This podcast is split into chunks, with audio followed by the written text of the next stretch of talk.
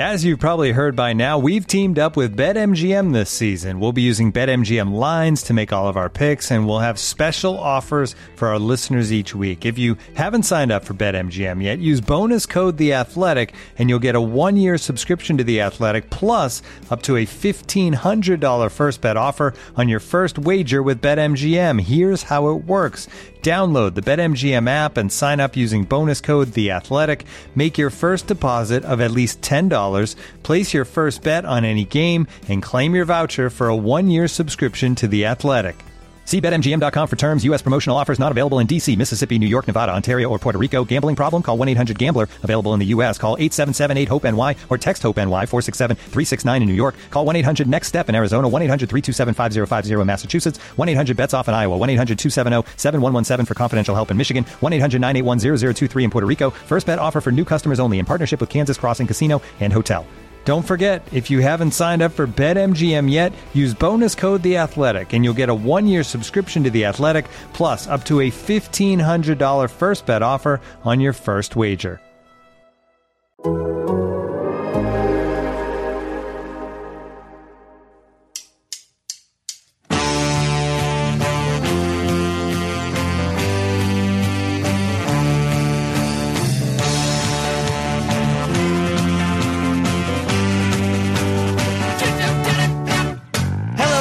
Everybody to the Total Soccer Show. My name is Taylor Rockwell. With me today is a gentleman who I believe is the only person associated with German football not to get a coaching move this summer. It's Manuel Veth. Hello, Manuel. Great to have you back on the show.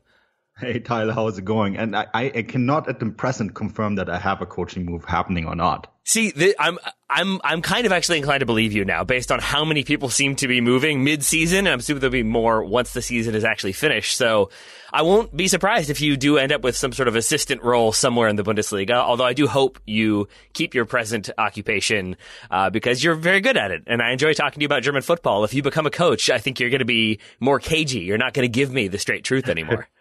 I would have to be all off the record. Exactly, exactly. Nobody needs that. We need you on record to talk about everything happening in the Bundesliga and with the German national team, which is what we're going to talk about today. We will get to some Americans abroad, some possible transfer news.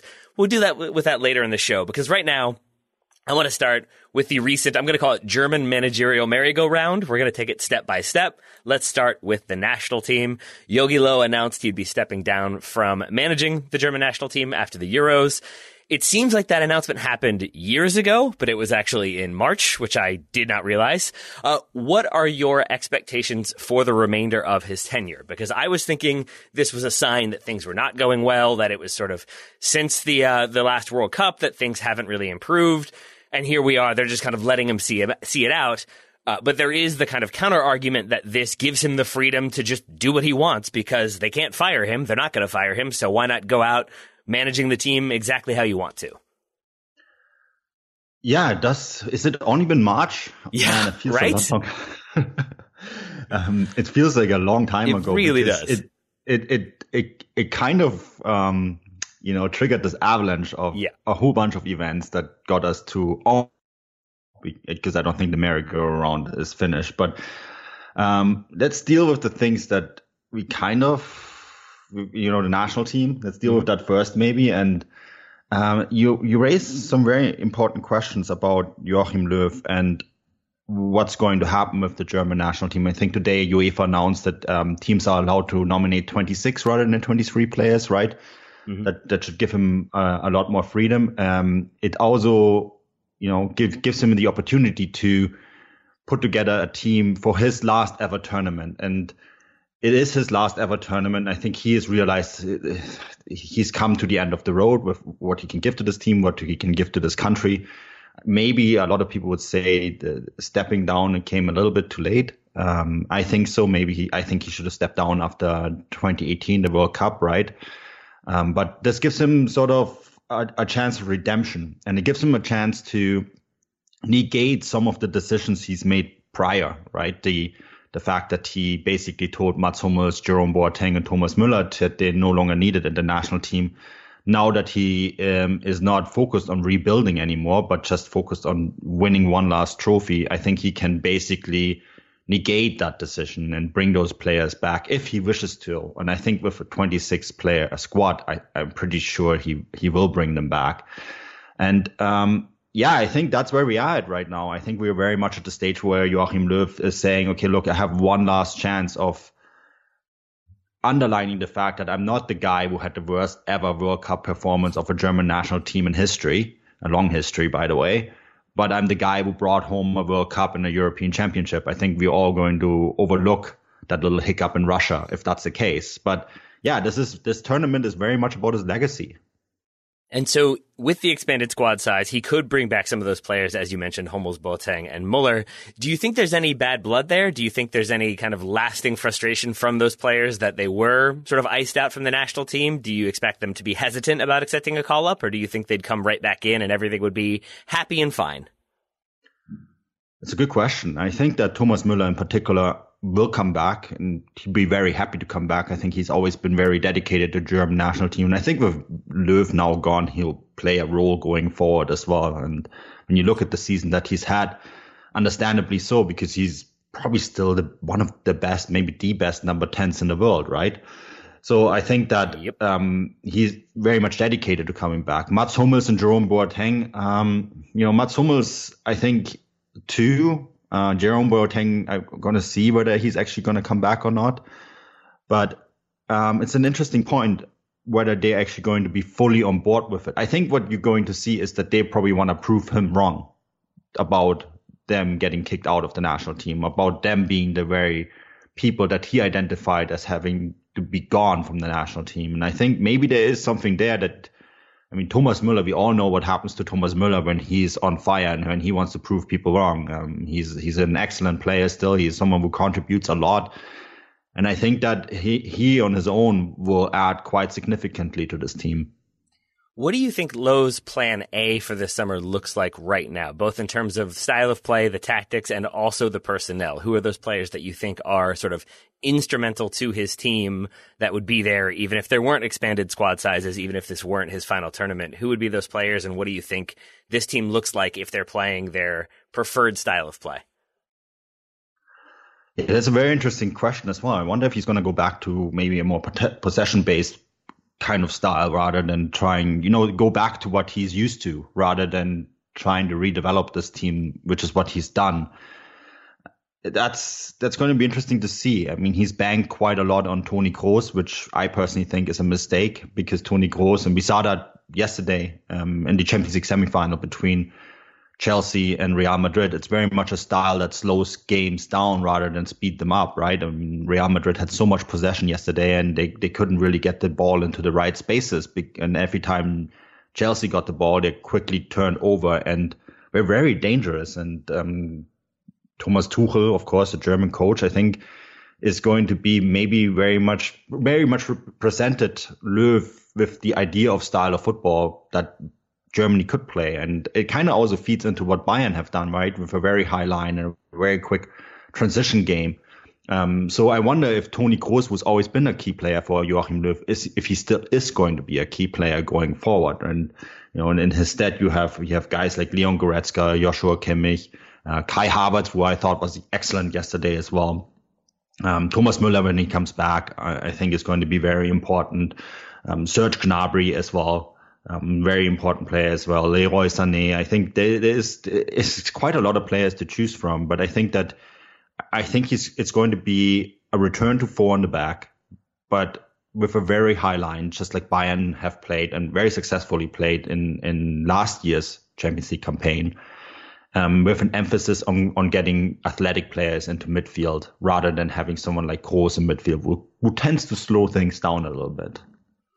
And for Löw, like he starts with the German national team what the 2006 World Cup as an assistant for Klinsmann. He's been there so long that it's really hard for me to imagine not just Germany under an, another coach, but also what happens next. And so earlier when you said uh, this could be his final tournament ever or last ever tournament, I'm assuming you were talking about with Germany, but simultaneously it also feels like I have no idea what he does next. If he tries another national team gig, if he goes the club route, if he just retires and becomes an analyst, I don't really know what to expect. I'm wondering if you have thoughts on that. Yeah, I think he might seek a club role somewhere. Um, there's some positions that could become available. in Germany or elsewhere. Um, I think I think we've all kept eye on what's happening in Germany. There's there's a lot going on right now, but I think he could. I think he's eyeing um, a club role, but it's it's an interesting point that you raise. I mean, he's been now part of the German national team um, set up since 2004, and there's been a lot of talk in Germany about a change, and not. I mean, the Bundestrainer is the second most important position in Germany, period, right behind the Bundeskanzler, the Chancellery. And it's kind of an interesting metaphor that both those eras are ending this year. Merkel Merkel stepping down, and there is a high chance that there is going to be a change of power. With you know the Green Party is having uh, a resurgence in Germany and is is slated to get the second most or, or, maybe the most votes, which means we could have for the first time ever a major country in the world governed by a Green Party. Um, we're going to have a change and change in the in the head coach role as well. And there's always been kind of a weird eras have always been defined in Germany by the parallels of the German chancellor and the German national team coach. I don't know why that is. It's a really bizarre thing that you don't see in many other countries. And um, it's interesting that that era is coming to a close and a new era is starting um, at this at this at this point in time. And of course, it's also we're, we're, we're hopefully going to see the end of COVID, so there's that happening as well. It's it's just an interesting thing, right? That this is an end of an era right now in, in German football and German politics, and it's going to be interesting to see how Joachim Löw, who is very much uh, face of that of a bygone era now, right, is going to take that and redefine himself in what will be a new Germany or a, a, a, new world actually, because like it's not just in Germany where things are going to change dramatically. It's all over the world. So I don't know. It's it's an interesting one because it's a very hard transition to go from a national team role to being the head coach of a club. But if he is going to a club in the Bundesliga, looking at the positions that ha- have already been filled, so should we just pencil him in for the Hertha Berlin job, or what do you expect to happen there? Oh boy, that's an interesting question. Um, I think I'm four for five on interesting questions today from you, so I, I will take that. I want to keep that record going. It's Freddy Bobic and Joachim Löw working together at Hertha Berlin. Um, you know, Hertha is one of those few clubs I mean, they're playing right now and they're winning the game against Freiburg and they're very much pulling themselves out of what is, was a very difficult situation because they were in quarantine for two weeks, right? And having to um, navigate a very difficult schedule um, towards the end of the season of um, trying to stay in the league. Joachim Löw going to Hertha Berlin. No, t- that's an interesting, interesting one that I haven't really thought of. Um, it's been hard enough keeping track of the coaching changes that we had, yep. and I haven't really thought about Hertha at, at this stage yet. But Freddy Bobic und Joachim Löw. I, doesn't sound crazy. that's that's that's always a good endorsement for my idea. It doesn't sound like the worst idea. I'll take that. Um, it does not sound like the worst idea for Hansi Flick to take over the national team. I don't really want to get into what uh, his tenure will look like there because we still have Jogi Löw in charge. We still have Hansi Flick in charge of Bayern Munich for the short uh, remaining future. Uh, but I do want to talk about Flick with Bayern Munich and what's happened there because I think to to the outside, I'll speak as an outsider. It seemed like that's a place where he would want to be for a very long time. It is Bayern Munich. Obviously, they have the reputation they have, but also for a relatively unheralded manager to have been given that appointment and then to have succeeded there, it seemed to me like he would be there for as long as he wanted to be. And maybe that's the key here is that it seems like he doesn't really want to be there anymore. Is that fair to say? Yeah, I think that's very fair to say. I think Hansi Flick is a man of his principles and he's a very quiet personality. And I think he's spoken in the past on this show that um, Bayern Munich has always been more about the players rather than the head coach, right? And the head coach has always been sort of in the background and, and navigating things, which I mean will will make things interesting once Nagelsmann is there. Yeah. I'm sure we get to talk about that in a moment. But um, I think that Hansi Flick's personality was was actually quite well suited for the club. But um, you should not mistake quiet demeanor and sort of trying to work in the background with being a pushover. And Hansi Flick very much so had this disagreements with um, director of sport Hasan Salihamidzic those disagreements, I mean, that's not a secret. I I mean it's been all over the media, and there's been all sorts of things reported about it. And um, I mean, you're not giving away state secrets here by saying that that relationship was very much strained. And I think that Hassan and Hansi were just a couple that did not quite work out. And Hansi, Hansi Flick did not, or the nice Mr. Hansi, or nette Herr Hansi, as they say in German, did not get what he necessarily wanted. And I think Flick was very much disappointed so that after a very successful 2019-20 campaign where he single-handedly transformed this club into you know one of the only three teams in the history of the world to win every single trophy there is right? Um, oh sorry one of the only two because the other, other two is Barca. See if City can do the same thing this year. Or I think they can't because they lost in the FA Cup right? Yeah. so um, yeah one of two teams only um, and he did it in such a short period of time and then Thiago was sold to Liverpool. Coutinho's um, contract was not renewed. Even Perisic wasn't kept. And then there was questionable transfers like Douglas Costa signed on loan. Bouna Sarr brought in a player who was definitely not up to Bayern Munich standards. And um, transfers that Flick wanted were not um, brought in, in, in to Bayern Munich. And, um, you know, there was a list that was released by Bild the other day where they said, well, this is the reason why Hansi Flick didn't get his transfers. And there was a bunch of names on there like Max Meyer and Götze and, um, you know, it's it, all nonsense. Like those were not the players that Hansi Flick wanted. that's just, that, that's, that's a, a, disinformation campaign that's someone at Bayern Munich is um, conducting there. Uh, I think we can all kind of figure out who, but you know, there was such a disagreement and I think he's a man of principle. And I think he would have maybe saw it through because he had the support of the majority of the board at Bayern Munich. But when Joachim Löw retires, I would say says he's going to step back from the national team, um, make top that triggers the avalanche, right? That's in a matter of two months caused all these coaching changes there is, and I alluded to this, there's two positions in Germany that are above everything else, and that's the chancellery and that's the Bundestrainer job. Um, they're very important positions, and Bayern Munich are a very big club. They're a very important club. They are a recognized institution around the world. And, uh, and I think when you look in from the outside, you would say that's the most important job that you can have in German football. I would say that's not true. I think the German national team job is actually more important and it's a prestigious role and it's a prestigious role where you can be in charge and you can make the player selection. You don't have anyone telling you what to do. You call up the 22 to 26 guys that you want to call up, right? And I think Flick saw this and said, well, I don't have to deal with this Bayern board anymore. I don't want to deal with Hassan. I don't want to deal with that nonsense. I can just go to the DFB, take that job become a World Cup winner, win the European Championships. I've already won everything there is to win with Bayern. You know, why would I bother? And I think that's what happened there. Looking for an assist with your credit card, but can't get a hold of anyone? Luckily, with 24 7 US based live customer service from Discover, everyone has the option to talk to a real person anytime, day or night. Yep, you heard that right you can talk to a real human in customer service at any time. Sounds like a real game changer if you ask us. Make the right call and get the service you deserve with Discover. Limitations apply. See terms at discover.com slash credit card.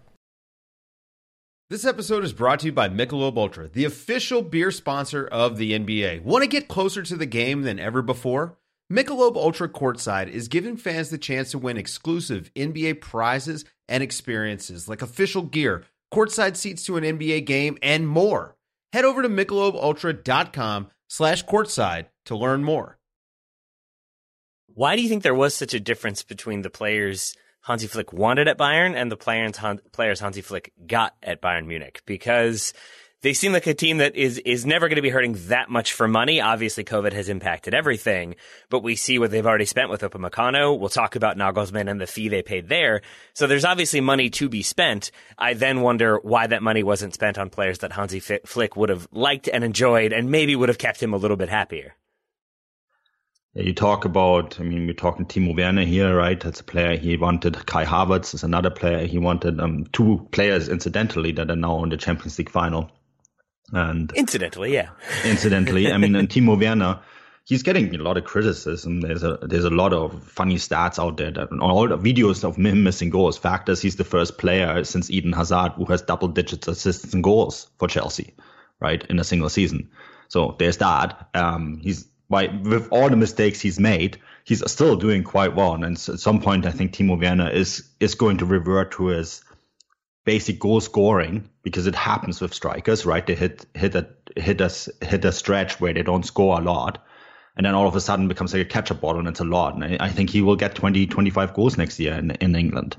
And um, you know, Hassan can maybe point at him now and say like, look, it's not working out for him in Chelsea, which is a not quite true and B is, in my opinion, just uh, mostly due to the former head coach that was in charge at Chelsea, right? So there's one player right here. Kai Havertz didn't have a good start at Chelsea either, so there was a lot of arguments that Flick, oh, he wanted Havertz. Look, he didn't quite work out at, at Chelsea. Havertz had COVID.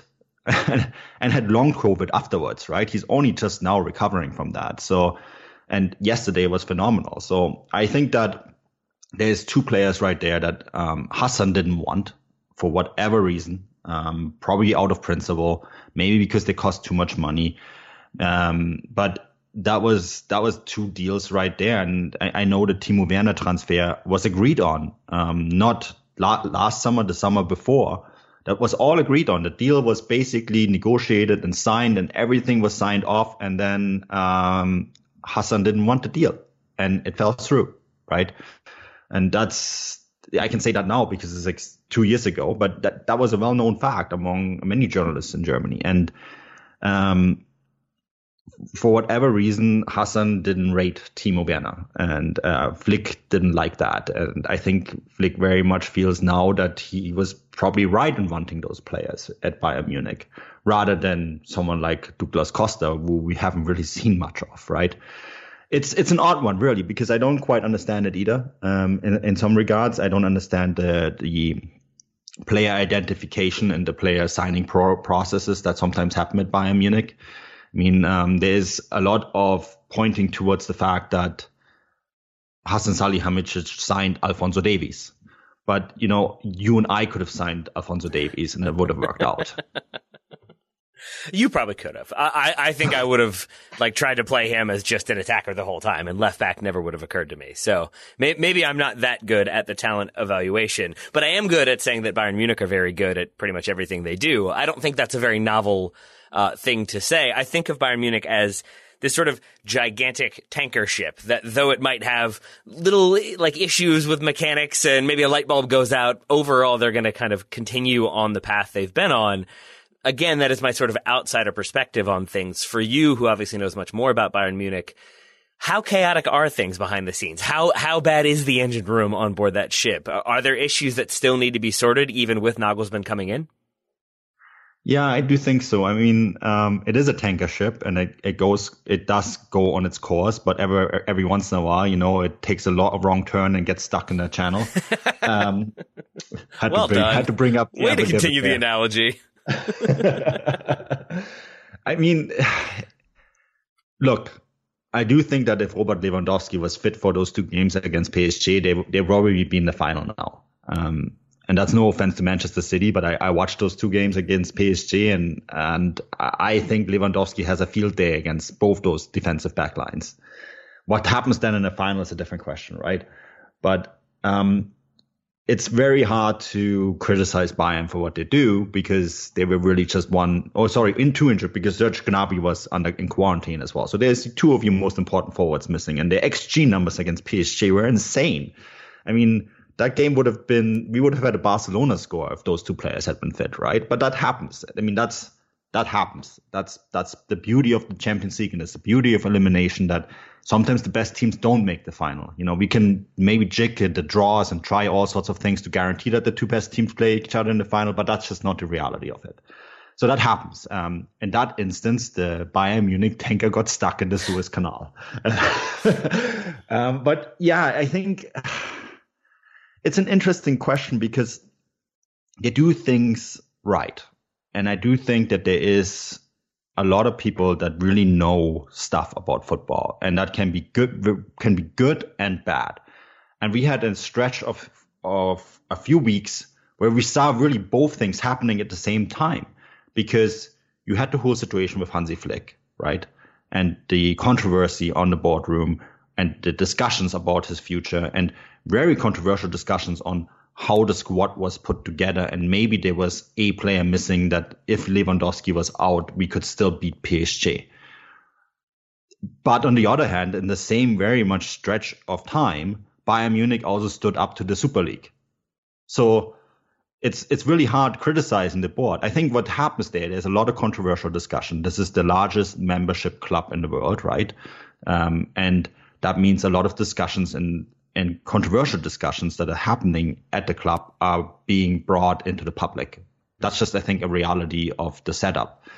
So we see this almost chaotic club and all this chaos that's happening there. But the reality is, I think that a lot of this kind of stuff happens at other clubs as well, but we don't see it quite the same way, which is boring if you're a fan of one of those other clubs. It's great if you're a fan of Bayern because it fills the newspapers, right? And it's it's a wonderful thing. But I think actually what happens at Bayern is quite normal, but it's maybe a bit more public. And in terms of it being public, so too was their uh, courting of Julian Nagelsmann. I think it was the f- first time they were after him, and maybe the second time, but on the third chance, they do end up bringing him in to me, that seemed like Bayern getting their man, not really worrying about the massive cost associated with it. I was reading a piece by Raphael Honigstein, and he seemed to think that it was more of a panic move by Bayern Munich because they wanted to show that they are still Bayern Munich. Maybe panic is the wrong way to phrase it, but sort of a, we've got to get a big name and it, it doesn't really matter what the cost is because we've got to show that we still have this significance, this power, this ability to bring in the best and the brightest where are you on that divide? Uh, or if that one's maybe a bit much, then more simply, what do you think about the fee they had to pay to get Nagelsmann to Bavaria? Because it's uh, it's fairly high. It's very high. Um, 20 million plus 5 million in bonuses. It's a, it's a lot of like cash. That. I would enjoy that amount of money. I, I, would love that. I mean, I wouldn't be doing this anymore. I'd be sitting somewhere on a beach. Um, but, um, yeah, it's, it's a lot of money and it, it, it I don't know if it was a power move. I think it's there's a lot of nuance here, right? I mean, Nagelsmann wanted to come home. Um, we have to remember that Nagelsmann, Julian Nagelsmann, is from Landsberg am Lech. Those who are not familiar with the geography of Munich or Upper Bavaria, um, that's very close close to Munich. It's a drive away, a 45 minute drive to the Allianz Arena, so it's close, right? Played for 1860s youth setup Bayern Munich, close your ears now, but he's an 1860 boy, um, where he then got injured and his career pretty much ended prematurely and he went into coaching instead. But I think that he wanted to come home. Um, I think there was always a sense that if there is an opportunity for him to go to Bayern Munich, he would take it because he would be able to work and live close to his family. That's a human aspect that we can't underestimate, right? I think that there was that agreement between Leipzig and Nagelsmann that when the opportunity arises and Bayern Munich pay a significant fee that they would allow him to leave. Um, Leipzig, on the other hand, said, well, we're going to put such a high fee on it. Bayern Munich will never ever do that." And um, Bayern Munich, Bayern Munich phoned Leipzig and said, "Like, look, we give you 10 million." And Leipzig said jokingly, "No, no, we want 30." And then Bayern said, uh, they thought that was the end of it. And that's when the press conferences happened with like, oh yeah, we're not going to let him go. There's like a significant fee. Like they're never going to do it because they thought, okay, well, this is COVID. Like, no one is going to spend this kind of money on a head coach. Well, Bayern did phone back and, and they came up with a second offer that was 20 million. And then Leipzig said jokingly, well, what, how about 25? And then that Bayern said, well, with bonuses. And then what are you going to tell your head coach at this stage? It's like, there's a club willing to pay 25 million euros for you, but we said no. You can't do that, right? Not after you made promises. And um, there's all sorts of stories that uh, Dietrich Mateschitz, the the owner of Red Bull, actually called, who was was friends with uh, Uli Hoeneß, right, the former president, who still sits on the board. And Bayern Munich and called them and said, like, look, you can't do this. You can't just take our head, you can't just take our best defender and our head coach. And Dietrich Mateschitz, for the record, is, is not pleased about what happened. But I think the bottom line was that Bayern Munich wanted Nagelsmann and they paid a lot of money for him. And Leipzig, in the end of the day, said, yeah, okay, um, we'll give you that. And um, we give you Upamecano too because, you know, we don't yeah. have really have a choice on it. But with FFP gone and you know, financial situations looking very different, we might also work it a little bit differently now going forward. Which of course will make a very interesting storyline. Mintzlaff saying on the press conference when Nagelsmann was announced that they now want to push Bayern and Nagelsmann all the way for every title in Germany. I think they meant that, and I think it comes from the very top, um, you know, from very top of the Red Bull ownership because they they were not pleased about this. But look, Nagelsmann is an excellent head coach. Um, do I think he is the finished product yet? No, I do not. I think there was many instances this year where we saw that. Did Bayern Munich get the man that they always wanted? Yes, they did. Um, did they necessarily get the right head coach? I think long term, yes. Uh, short to medium term, I think we'll have to see. I, I want to ask a bit more about how how Nagelsmann will do at Bayern, in your opinion. But I wanted to ask you, since we're sort of on this topic about Leipzig, I asked you earlier about Bayern Munich and sort of the issues still to be dealt with at boardroom level with some of the backroom issues. I want to ask the same question about Leipzig because, as you've already indicated, there was at least a decent amount of hesitation to this move because if you lose Upamecano to Bayern Munich and then you lose your manager, you're pretty much saying they are a superior team to us. They are a bigger team. And Bayern Munich are, you look at their history, they are the biggest team in Germany. But simultaneously, if you're trying to chip away at that reputation, at that sort of image, that status, losing your best player and your best coach to them does not accomplish that. So much so, I believe I read that their sporting director has gone. How much turbulence is, is there at uh, Leipzig right now?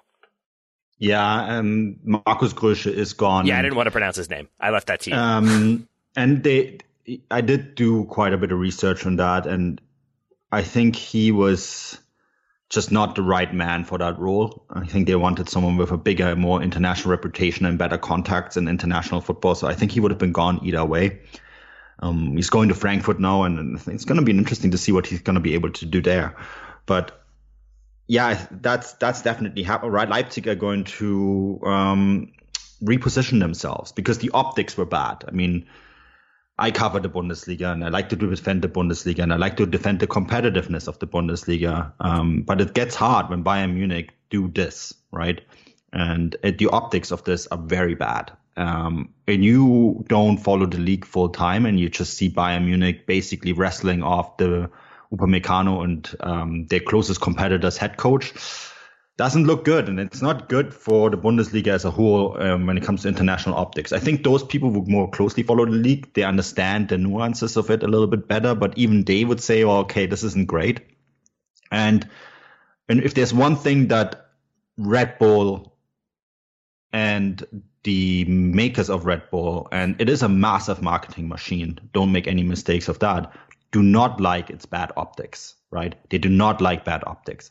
Red Bull is not someone who likes to come second. And I mean, I've pointed towards the Formula One team that, yeah, is, is, is lagging behind Mercedes, but they are competing with Mercedes. I've pointed at Red Bull Salzburg, a team that's dominant in Austria. Um, you look at all the other ventures; they very they have a couple hockey teams that do very well um, as well.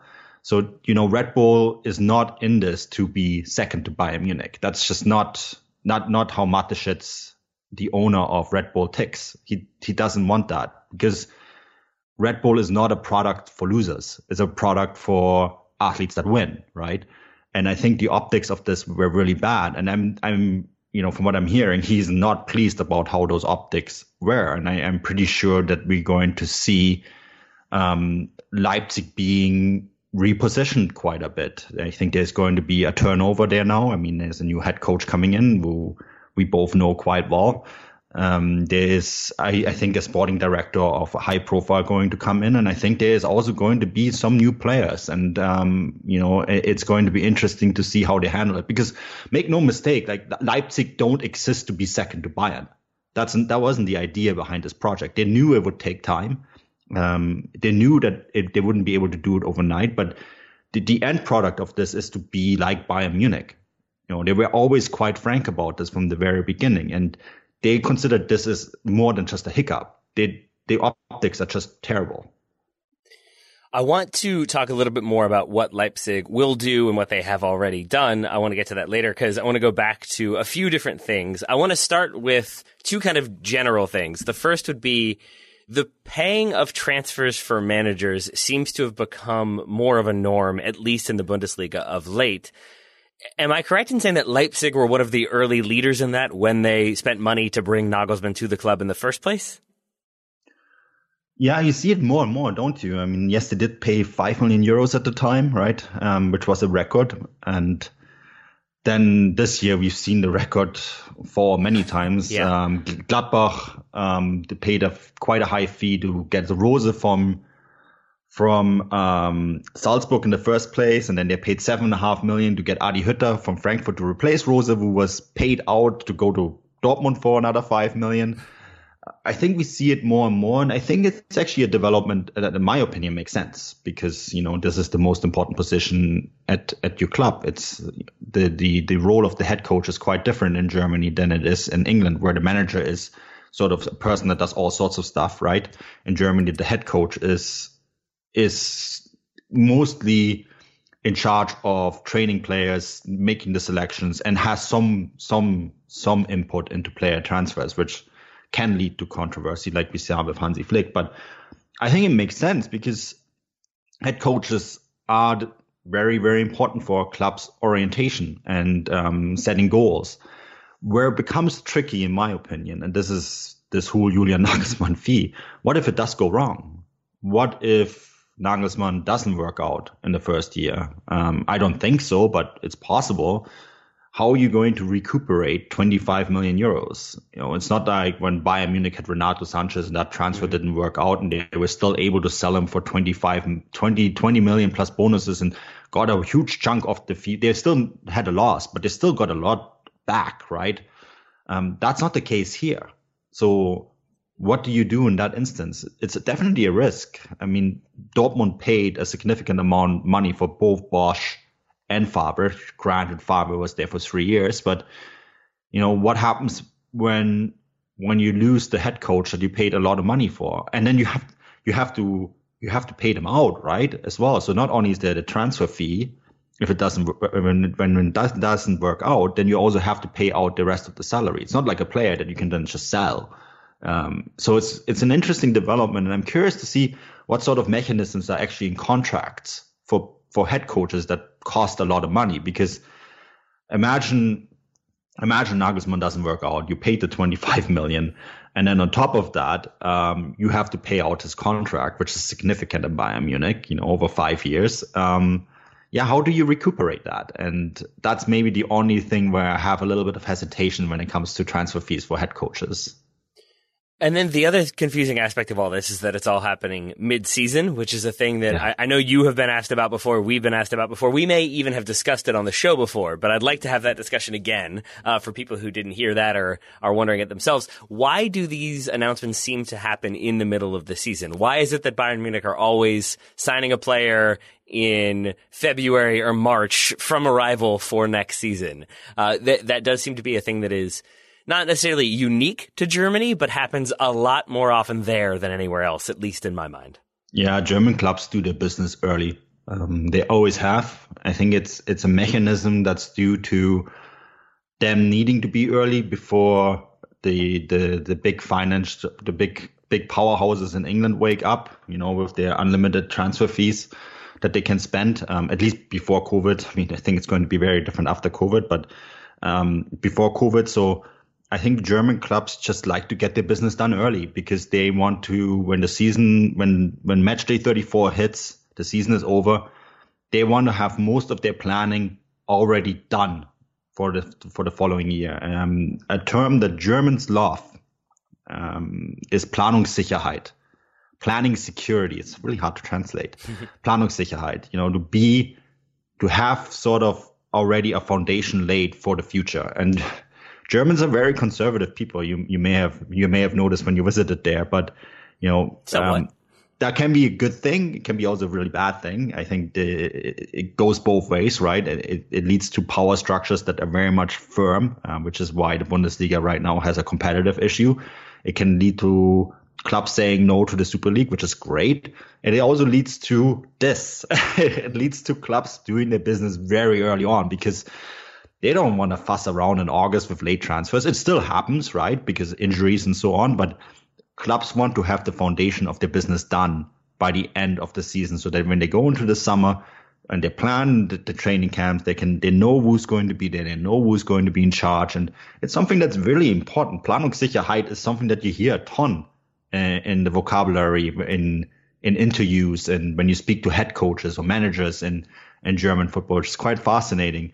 I mean, uh, there was a very interesting one. We joked about it in the office the other day because uh, Hamburger SV were in the second division. They said well, because of lack of Planungssicherheit, they don't know who they're going to sign now because they don't know if they're going to be in the Bundesliga or the second Bundesliga. You wouldn't hear that kind of term anywhere else, right? Like yeah. if you get promoted to the Bundesliga, everyone, if you get promoted from the championship in the Premier League, everyone would be like just celebrating for a couple of weeks. And then they would maybe slowly start putting their players together. Um, in Germany, if they don't have that security in May, they freak out. Is there not an element of disruption though, or is that just me being conspiratorial? Because to me, if you're in a title race, which I think Bayern were when the or like roughly a title race when the Upamecano news uh, broke or was first made public, it does also feel a little bit like you are sort of actively disrupting those around you. Same thing for Borussia Dortmund, not just trying to make it a Bayern issue, but Dortmund hiring Marco Rose and that becoming public. We've seen how that's gone for Gladbach it does seem like some of these moves do then lead to instability at the clubs where the coaches or players are departing. Yeah, and it trickles down, right? It goes down the pyramid, and yeah. you have you have it at you have it at um, well, Gladbach started it. No, sorry, Dortmund started it. Um, so Dortmund fired the head coach. Yeah. They then go after Rose. Um, Rose signs. Gladbach's season goes to the pooper. Sorry for my French, but that's essentially what happened, yeah. right? Um, then Gladbach go after Adi Hütter. Um, lots of debate back and forward. Eventually, Hütter signs, and now Frankfurt, who very much seems secure in the Champions League position, have to kind of worry about it again. Yeah, and then of course, I mean, um, the whole the whole thing with with Bayern signing Upamecano, I, I think we all knew he was going to leave, so I don't think Leipzig were too bothered about it. They, I want to take that transfer out a little bit because I think they knew that Upamecano was going to be gone. I mean, they they restructured his contract in a way that um, they would have him for one more year, and I think essentially they don't care where he goes. And Leipzig have signed his replacements already, right? They signed his replacements before the Upamecano to Bayern transfer was announced, and and Mohamed Simakan from Strasbourg and um, Josko Gvardiol from Dinamo Zagreb, who was already on the contract all this year, but stayed in Zagreb for the season.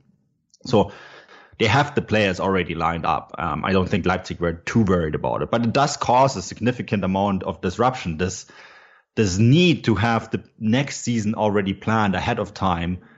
Um, to ensure that you have an understanding of what your squad looks like kind of leads to this trickle down effect that your current season can go really sideways. This episode is supported by Season 3 of FX's Welcome to Wrexham. Celebrity owners Rob McElhenney and Ryan Reynolds' small town Welsh football club has finally been promoted into League Two after 15 seasons in the National League. Dedicated staff and supporters celebrate the city's return to glory while bracing for the newfound challenges that come with being in a higher division. Will Wrexham AFC stand up to the challenges and rise again into League One? FX is welcome to Wrexham. Catch all new episodes Thursdays on FX. Stream on Hulu.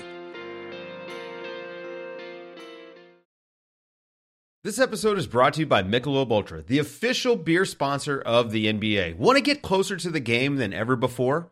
Michelob Ultra Courtside is giving fans the chance to win exclusive NBA prizes and experiences like official gear, courtside seats to an NBA game, and more.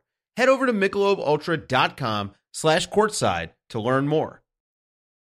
Uh, for Bayern, their season has not gone fully sideways, I would say, and they have done their their their planning, their fancy German planning. Uh, they've brought in Nagelsmann, but you mentioned what happens if it doesn't work out, and I want to talk about that for a second because you said earlier the head coach is the most important position. And then I think also earlier noted that Bayern Munich tend to be a club that prioritizes the players over the manager. So do you see conflict coming for Nagelsmann? Do you see issues on the horizon? Do you see players who don't necessarily fit his system? I ask because at Leipzig, they have a style they want to play. He fits that style. They spend the money to bring him in. They essentially are giving him carte blanche to do what he wants to do to make this team work. I doubt he's getting that same level of freedom at Bayern, but simultaneously a five year deal also communicates that he's getting a lot of freedom and a lot of backing. So I don't quite know where I am on that one. And I'm wondering what you think could be some problem areas or if there's anything that he needs to deal with right away when Nagelsmann takes over at Bayern. It's, man, I, I'm I'm looking forward to this so much because I I, I can't wait for the soap opera. Um, it's it's going to be so fascinating because Nagelsmann is a Type A personality, and and I've met Nagelsmann. I've had controversial discussions with him at press conferences. He likes to discuss topics and um, quite controversially with journalists during press conferences, like right in the open, right? Where it goes back and forward. And um, over the smallest little details, I once had a, a, controversial discussion with him about the difference between being efficient and effective. Um, I got a marketing lesson from him at a press conference in front of uh, another 50 journalists, believe it or not. But that's actually happened. And you know, he does that. Can you imagine what he does in the boardroom? Um, it's it's going to be, I think, very interesting. And yeah, I think it's um, when it comes to the players that he's going to have, um, it's going to be interesting to see how he's going to fit in with in a room full of other type A personalities. Like, how are you going to tell Robert Lewandowski that the way you're playing is maybe not right? Um, are you going to yeah. fuss with that or not? Are you going to all of a sudden, you know, change the way Thomas Müller is playing? I mean, good luck with that. Like the, the best thing you can do with Thomas Müller is not to tell him anything, just let him play because it makes no sense, right? Um, are you going to tell Manuel Neuer to distribute his ball differently? I mean, good luck. I, I just don't I don't see it. Um, so that's that's that's going to be an interesting one. I think the younger players are going to buy very much into it. I mean, you have someone like Alphonso Davies. I think he's going to make an enormous jump under Nagelsmann because he's going to probably change the, the way Bayern Munich play a little bit, right? He he likes to have progressive wingbacks. Um, you see Angelino, what he's done with Angelino. I think someone like Alphonso Davies will benefit from that a lot. I think Serge Gnabry, Leroy Sané, those younger guys, they will benefit from from him being there quite a bit. Um, where you worry is the the old guard, right? Someone like Lewandowski, someone like Müller, someone like Neuer. Are they going to necessarily buy into it? Um, and that's going to be very interesting to watch and follow and see what happens with that. And um, I'm also curious to see just how the interaction is going to be between Nagelsmann and someone like Oliver Kahn, who was very much behind signing um, Nagelsmann in the first place. Don't, those who don't know, Oliver Kahn is the former legendary Bayern Munich goalkeeper who is now going to be the new CEO of the club going forward as of next season, replacing Karl-Heinz Rummenigge, right? So how is that interaction going to be like when things go wrong? How what's going to happen with Hassan Salihamidzic? What if Nagelsmann doesn't agree with a transfer like Flick did, who was very much diplomatic about it? I don't think you see the same thing with Nagelsmann. There's a lot going on there, and it's going to be very interesting to see how that all will play out. There's a lot going on at Bayern. I'm assuming there's also a lot going on at Leipzig. Aside from Upamecano leaving, Jesse Marsch arriving, are there other players you think that will be sold uh, before Jesse Marsch gets to uh, play them in an actual game? Yeah, there's a lot of talk about um, the club ending their relationship with Alexander Sørloth. You know, the the marquee striker that they signed from yeah.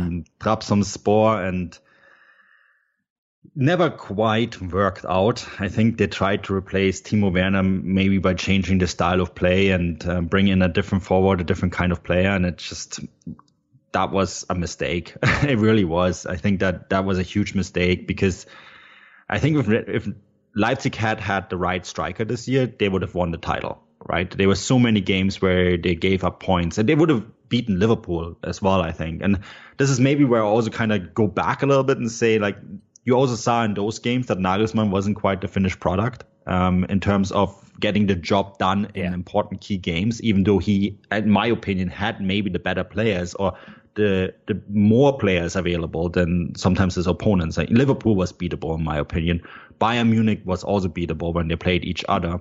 Uh, Bayern Munich gave a lot away a lot of points. In the normal year, you you have to take that opportunity and win the title. So it's going to be a little bit different under Jesse Marsch, I think, because Jesse, um, I know Jesse quite well. Uh, I think he's the right choice I, I know he wasn't a straightforward choice. I know there was a lot of talk about, oh, this is like a straightforward coronation. I know for a fact it wasn't. I know there was other candidates that Leipzig looked at and at some point even favored. Um, Oliver Glasner is one from Wolfsburg, right? Um, at the end of the day, I think it came down to promises made and decisions that made that were made in the past, and that you know also the fact that Jesse Marsch is, I think, the right decision um, to, to guide this club forward because you will see Leipzig go back a little bit towards that Red Bull style that we saw under Ralf Hasenhüttl and Ralf Rangnick. And I think you see going to see them play a more straightforward vertical game um, than you have seen under Nagelsmann. They will not be as much possession for possession's sake. Um, they will be more of that kind of power football that you see Salzburg play. And Salzburg played very successfully with, you know, a lot more limitations in terms of finances, including in the Champions League, right? And I think you will see um, revert to that. And I think it will suit Leipzig better and it might even get them better results, even though Nagelsmann, I think, is like this prodigy, right? So it's going to be interesting to see. And I think Sørloth is one who could be gone. I mean, I've heard, I've heard that Leipzig really want Patson Daka from Salzburg, and we know what the connection is like between those two clubs. Um, you know, if Leipzig want Patson Daka, they're going to get Patson Daka um, because the, the, the communication between those two clubs is quite direct, and I think that is, a, is an excellent choice. It, it, will fix it will fix a lot of the problems that they had um, in the in that role as a striker. And interestingly enough, Nagelsmann is actually paying for that transfer because that that 20, 25 million is probably about what they're officially going to, to, to pay for. You know, when Leipzig go and shake hands with Salzburg, they, that, that's going to be the official transfer fee. Um, so that's one player I think who, who's going to come in. And, and then there's a few players there that when you look at Hee-chan Hwang, who played under Marsch in Salzburg and did quite well there. I think he's going to probably look forward to get his career resurrected. Um, another one is Justin Kluivert. There's now talk that he's actually going to stay because he's the perfect Jesse Marsch kind of player, right? And Nagelsmann never got the best out of him. So um, a player there's talk now that he could stay. And yeah, I, I am really looking forward to it. I mean, Dominik Szoboszlai, who they signed from Salzburg, we never seen because he's been hurt. Mm. Um, he was excellent under Jesse Marsch as well in Salzburg. And I think that, uh, that he is a player that is going to benefit enormously from uh, Marsch going, going to Leipzig. Uh, you mentioned uh, Gvardiol and Simakan that they've already signed. That being two center backs has me wondering: Are they just trying to double replace Upamecano, or do you think we might also see uh, Ibrahim Konate also on the move? There's a lot of talk about Ibrahim Konate, isn't uh-huh. there? Um, uh, supposedly a transfer agreed with Liverpool. Um, yeah, that's been denied by the Konate camp, but uh, we all know that denial means very little in this business. I mean, I know that Caden Clark is going to from New York Red Bulls to Leipzig, and that, that transfer has been denied. They denied Tyler Adams back in the day as well, and it happened. Uh, Keita was also denied many months, and it happened. I mean, I wouldn't pay too much attention to it. Uh, look, Ibrahim Konate is a very good player, but I think he's only featured about 20% of all games available because he has a lot of injury problems. And yeah, I think Simakan and Gvardiol are coming in. Uh, there's a reason why they signed two players that can play center back. Although Gvardiol is apparently a bit more comfortable in a left back role, um, but can also play as a left center back. So, you know, interesting. I think I always say with transfers, they're not 100% official until the guy holds up the, sh- the shirt at the press conference, right? Um, and when that happens, and it's the same for Daka, by the way, right? Um, want to throw that out there too. That transfer is not official until it's official. Mm-hmm. And the same is true for Konate. Um, I think there is very strong indication that he is going to Liverpool. So if you're listening to this podcast, I, am hearing the same as guys like Fabrizio Romano or um, there's a couple other sources that have reported of it that this is a deal that's been very much agreed on. But um, keep in mind too that Konate has a very long injury history, and a long injury history can be reason for a transfer to fail. And how much pressure do you think there's going to be on Jesse Marsch? Because if the club is already worried about not looking like winners, they want to be perceived as, as title challengers, as teams that will be comfortably making the Champions League and doing well in the Champions League. How much time will Jesse Marsch get if things don't start like like off on flying colors? Like, is he? Are they the type to give him at least a year, or do you think they'll pull the trigger if things don't go well? I'm not trying to be negative. I'm just wondering what his exact sort of situation is. Yeah, this is his biggest challenge yet. Certainly, without a doubt, without a doubt. I mean, um, I spoke briefly to Jesse when the transfer became official and uh, wished him the best of luck. And I don't think he needs it because I think he's very highly qualified. There was a great video on um, his work that was pushed out. Can't remember the name, but it's on it's on my Twitter feed, and I, I retweeted it because it really underlines what he does. And I do think he is very much suited to the role. But it's not New York Red Bulls, and it's not Salzburg. It's now Leipzig, and that means you have to compete against one of the world's biggest clubs. You have to compete against the Borussia Dortmund side that we're probably not too happy about this year, right? And that's a very different challenge. And I think too that the expectations will be that he keeps developing the project that Nagelsmann leaves behind. And so you're stepping into enormous footsteps. And I think that's a very different challenge than, than, what he faced in the past. Like all of a sudden, you know, he was groomed for this role for a long time. He was first at New York, then he went to Leipzig as an assistant. So he knows that this is actually a huge benefit for him because he knows what to expect at the club, right? Went to Salzburg, was hugely successful at Salzburg, developed players you know that was that's the main role there. Yes, do you have to win the Austrian title? Yes, you have to win the cup, and he did both two times. I mean, he hasn't quite wrapped up the Austrian championship, but he will. So he's done that twice and um, developed the likes of Szoboszlai, Haaland, um, Daka, all those players.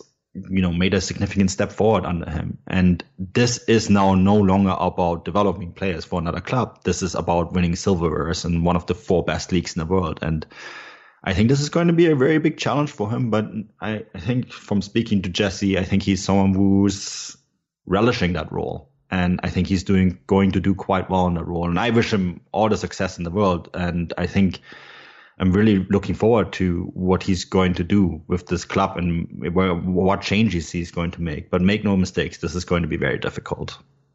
And that brings us to, I think, the final uh, segment of the merry-go-round, at least for now, uh, which would be Salzburg. Uh, who do you think, or who have you heard might be uh, interested in that job, or might be considered for that one, or is it just sort of too early to tell? Oh no, they've already signed a replacement. Have they? I've been looking at. I hadn't seen. Okay, tell me more. Yeah, yeah. They signed um, Matthias Jaissle, who is currently in charge of. Oh man, I have to be so careful with my language because uh, you know that you know that I, I I have I'm going to work with Salzburg actually tonight. So let's frame this the right way. Um, they signed him from FC Liefering, who may or may not be a farm team from Salzburg, and his name is Matthias Jaissle. And Matthias Jaissle has has you know he's already in the system, so they're essentially promoting from within, which isn't too surprising because not only do Red Bull produce a lot of very interesting players, but they also produce a lot of interesting head coaches. I mean, look at the Bundesliga at the moment, right? So bear with me here. Oliver Glasner, mm, Rose, Nagelsmann, Marsch, Adi Hütter. Um, I think there's probably a couple more. Oh, Bo Svensson from Mainz. They all have worked in the Red Bull Salzburg setup at one point or another. So this is this is this is a club that is very good at not just producing players and bringing them through the system. They're also very good at identifying new head coaches and developing them as well and giving them sort of a platform to succeed in. And I guess Matthias Jaissle is the next one. So keep an eye on him. He's per- previously worked in, in Leipzig's youth setup, then in the U17. He went briefly to uh, Brøndby. Then he worked in the Salzburg's U18 and then took over of what may or may not be uh, Red Bull Salzburg's farm team in Austria, FC Liefering, and he's now going to be the new head coach as of next season. Uh, one of my, my biggest pieces of, of advice for him as he takes over is to improve their SEO performance because every search for Red Bull Salzburg new manager, Red Bull Salzburg Jesse Marsch replacement is just Jesse Marsch replacing Nagelsmann at Leipzig. The first site I think that I could find that even mentioned they had hired somebody would be Transfermarkt. So well done, Manuel. That's you guys who, Yeah, who, I- I- who had I a put it in brief little thing in there.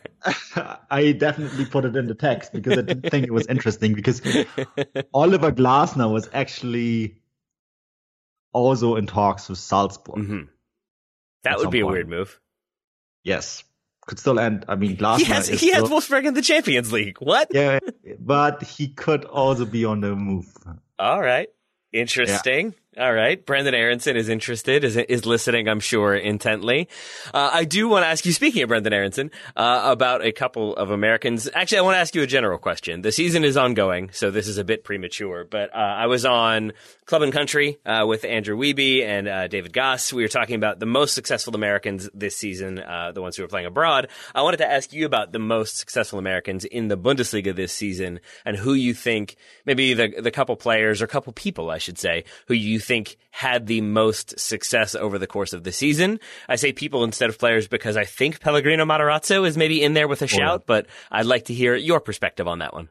I'm glad you brought up Pellegrino. Uh, he We was always also, forget to bring him up on the show. He was also a candidate for Leipzig.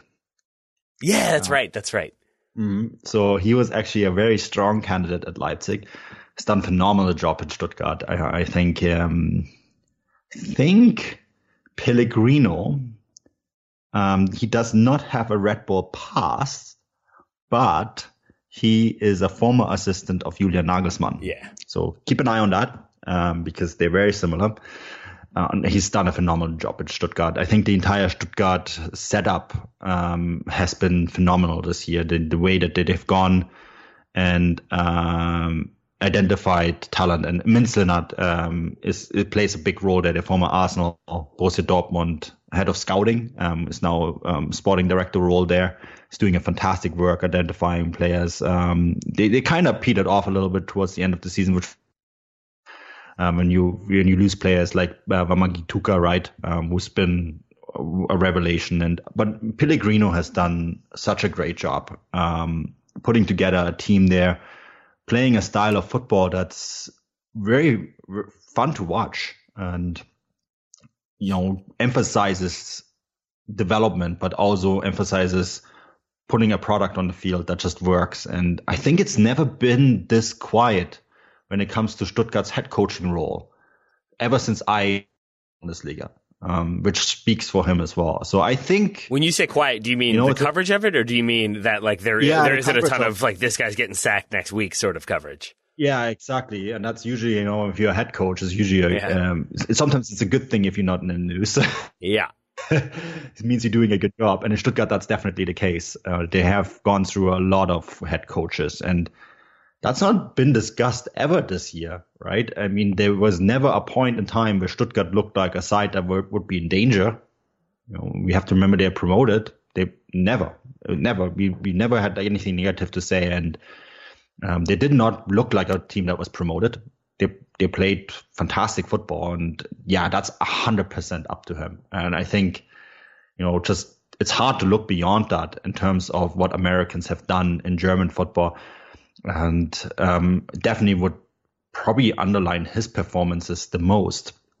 Um, I'm always someone who also likes to bring up Tyler Adams. Um, you know, you know, I'm a big Tyler Adams fan. I do know that.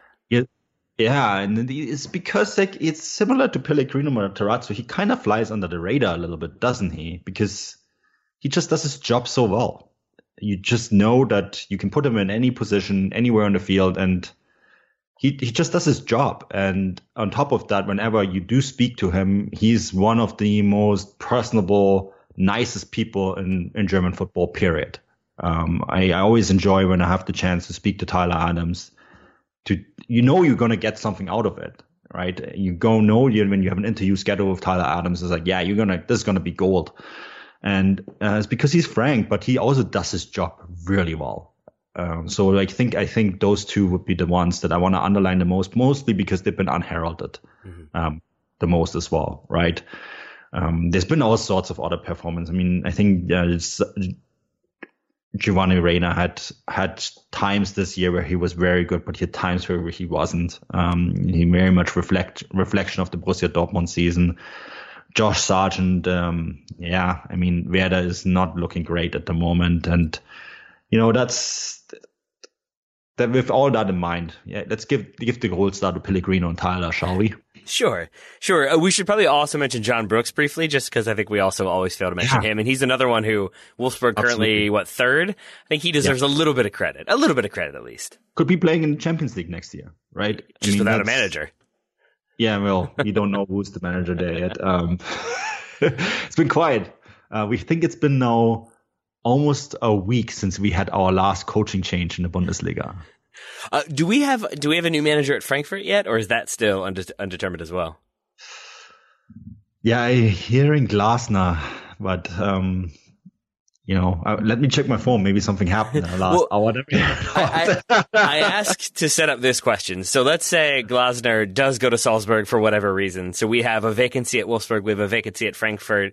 If we were to have a vacancy at Hertha, if Pellegrino Matarazzo were getting job offers from all of those three, would you advise him to take one from whichever club, or would you advise him to stay uh, and continue to work with Stuttgart?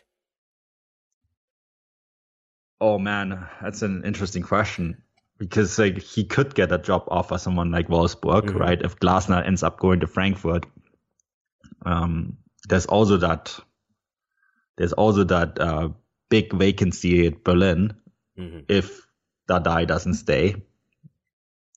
Ah, it's a it's a tricky one. I mean, um, it seems like the merry-go-round is kind of crazy at the moment. Yeah. And head coaches are jumping at this opportunity in German football to do change the scenery. So I don't want to rule anything out. I think Pellegrino Matarazzo has an exit clause of two and a half million euros, which of course means the power is with him. There we are. All right. Uh, final question for you before we call it a day. We do have uh, the new manager coming into Dortmund who are still hopeful they will make the Champions League. Right now, they are one point behind Eintracht Frankfurt. Uh, but presuming they do, or it doesn't even matter if they do, what do you think Marco Rose's arrival and his style will mean for Gio Reyna? Because uh, he's another player who I think we often don't talk about. Like when Joe and I do our Americans Abroad review, we talk about him every now and then, but he's certainly not included as consistently as Serginho Dest or even Yunus Musah, certainly Tyler Adams. So I'm wondering if you think the arrival of a new manager and maybe the departure of Jadon Sancho, if that ends up happening, how strong of a season or how good of a position do you think Gio Reyna could be in starting next season? Yeah, uh, so if Sancho leaves, and that's that's not a given, mm-hmm. um, they has Dortmund now release the parameters um, to a selected amount of press, including myself, of what a transfer would have to look like, right? Um, just below 100 million euros with bonuses, it could go to 100 and um, has to be done at a certain time, like has to be done before deadline day so that they have time to bring someone in. Um, but there's no hard deadline like there was last year. Um, going to be interesting to see if anyone has that sort of money. I think that's that's a that's a bigger question here. But let's presume Sancho does leave this year, um, and I think there's a good chance. Then, yeah, I mean that was always how Dortmund did things, right? I mean, someone leaves, and yeah, I think they're going to probably sign a replacement. Uh, uh, Noni Madueke from PSV was mentioned in the media today. I, may, I, you know, it's the first time I hear of it, but sure, why not? Um, I think there's a few other names in there as well that Dortmund are looking at, but there's also the idea then then someone from within will step up, right? And that someone from within will be Gio Reyna. He will have to step up next year and um, you know help fill fill that hole.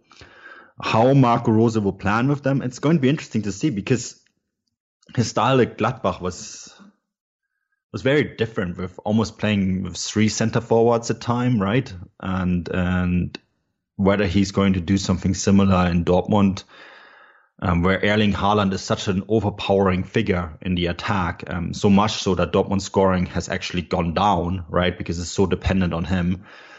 It's going to be interesting to see how he does incorporate all these elements and what he does with the players that are available to him and how Gio Reyna will fit into this is going to be interesting to see and whether Marco Rose is the answer to the Dortmund finally finding a replacement for your for for club, right? That that shadow is still very much hanging over the club, and it feels like that Borussia Dortmund, like PSG, have missed the boat on firing Tuchel a little bit too early, and you know still trying to look to get this replacement in for for Jurgen Klopp, who they never really replaced, and um, it's going to be interesting to see if Rose is the one who can do it. Uh, I think he's definitely certainly charismatic enough but is he going to be able to play this high power football that he played at Salzburg and you know um, at times at Gladbach? Is that going to be translatable to Borussia Dortmund? I don't know. Um, it's an interesting question, and the question is too: Will he be given the resources to make it work? Mm-hmm. And that's always a very important question as well, right? Um, because Dortmund have done a lot right over the entire period that Watzke Zorc were in charge. But you do get a sense that in the last couple years they have done a lot wrong, and um, that is something that's I think that Dortmund definitely have fallen behind Leipzig in the development, and whether Rose is going to be the one that kind of reverses that and kind of re-elevates Borussia Dortmund to the status of the second biggest club in Germany a club that can finally challenge Bayern. And I think we need more than one team challenging Bayern for Bayern to finally lose a title. Um, it can't be just one; it has to be many, right? The Bayern Munich have to go to three or four different places in Germany and lose for it to happen. And we need a strong Dortmund in this league, and I hope Marco Rose uh, can do it. And um, I hope that Gio Reyna can stabilize his performances. That he showed he showed a glimpses last year how what a special player he is, what a special talent he is. And I hope that Rose gives him the freedom to develop um, and give him some consistency. I very much hope for that as well. Uh, we have gone long as we tend to do, so I will ask you these final couple questions in yes or no format. Uh, if you're taking your best guess, Manuel, uh, is Jadon Sancho playing for Borussia Dortmund next season? Mm, I would say no. Is Erling Haaland playing for Borussia Dortmund next season? I would say yes. Is Chris Richards playing for Bayern Munich at all next season? No, he will be in Hoffenheim. Okay. Uh, is Marcel Sabitzer playing for RB Leipzig next season? Uh, I think yes. Okay. And the final one, I have seen zero speculation about him. Maybe I've missed news. I've already done it today, so it stands to reason I could have done it again. I don't even know how to say his name properly. Is Veg Weghorst staying at Wolfsburg next season? Oh, Oh man, I can't believe that's the one that made you think the longest. Wout Weghorst. He's been such a controversial. Is it Vug? Wout Weghorst. Okay. Yeah, he's he is the guy who uh, shared Instagram posts about anti-vaxing. Um, hey. Yeah, it's not, right. you know, maybe not the right time, uh, the right pandemic for this. Not so much, um, no. Yeah, woot, woot, woot. Um, it's going to be interesting to see what Wolfsburg will do with him because he's he's very good on the field. He's he's a good striker, prolific striker, but um, not very controversial off the field. And I think if someone pays the right amount of money for him, I think they say happily goodbye, Wood. So we have uh, goodbye Vug potentially, goodbye Sancho, goodbye Chris Richards, but Haaland and Sabitzer staying put. Does that sound right? Yeah, I know that Sabitzer is in contract negotiations okay. with Leipzig, so um, I, I, think there's a good chance that he's going to stay. Of course he is, because that and, whenever the stories come out about how he's been linked and he's long admired the Premier League, that usually means his agents are leaking news, doesn't it? Yeah, yeah sure. and with Haaland, I mean, ah, you we're going to have so many stories about the transfer this summer. Yep. I mean, tons, um, tons. Um, but I've been told, and uh, that's from the same people that told me last year about Sancho, that uh, a transfer, if someone wants to really buy him, it has to be for 150 million euros or more. And Dortmund really don't want to sell him. They're happy to let him go next year when his clause kicks in, which is between 70 and 100 million euros, depending on who you listen to. And that's when the transfer is going to happen. And um, I've learned with the whole Sancho thing last year that you better believe what the sources that tell me that you better believe it because it's going to be true. On that note, I think that's a good note to end on. Manuel, thank you so much for taking uh, all of the time to talk to me today. Uh, if people want to hear more from you or see more from you, how can they do so?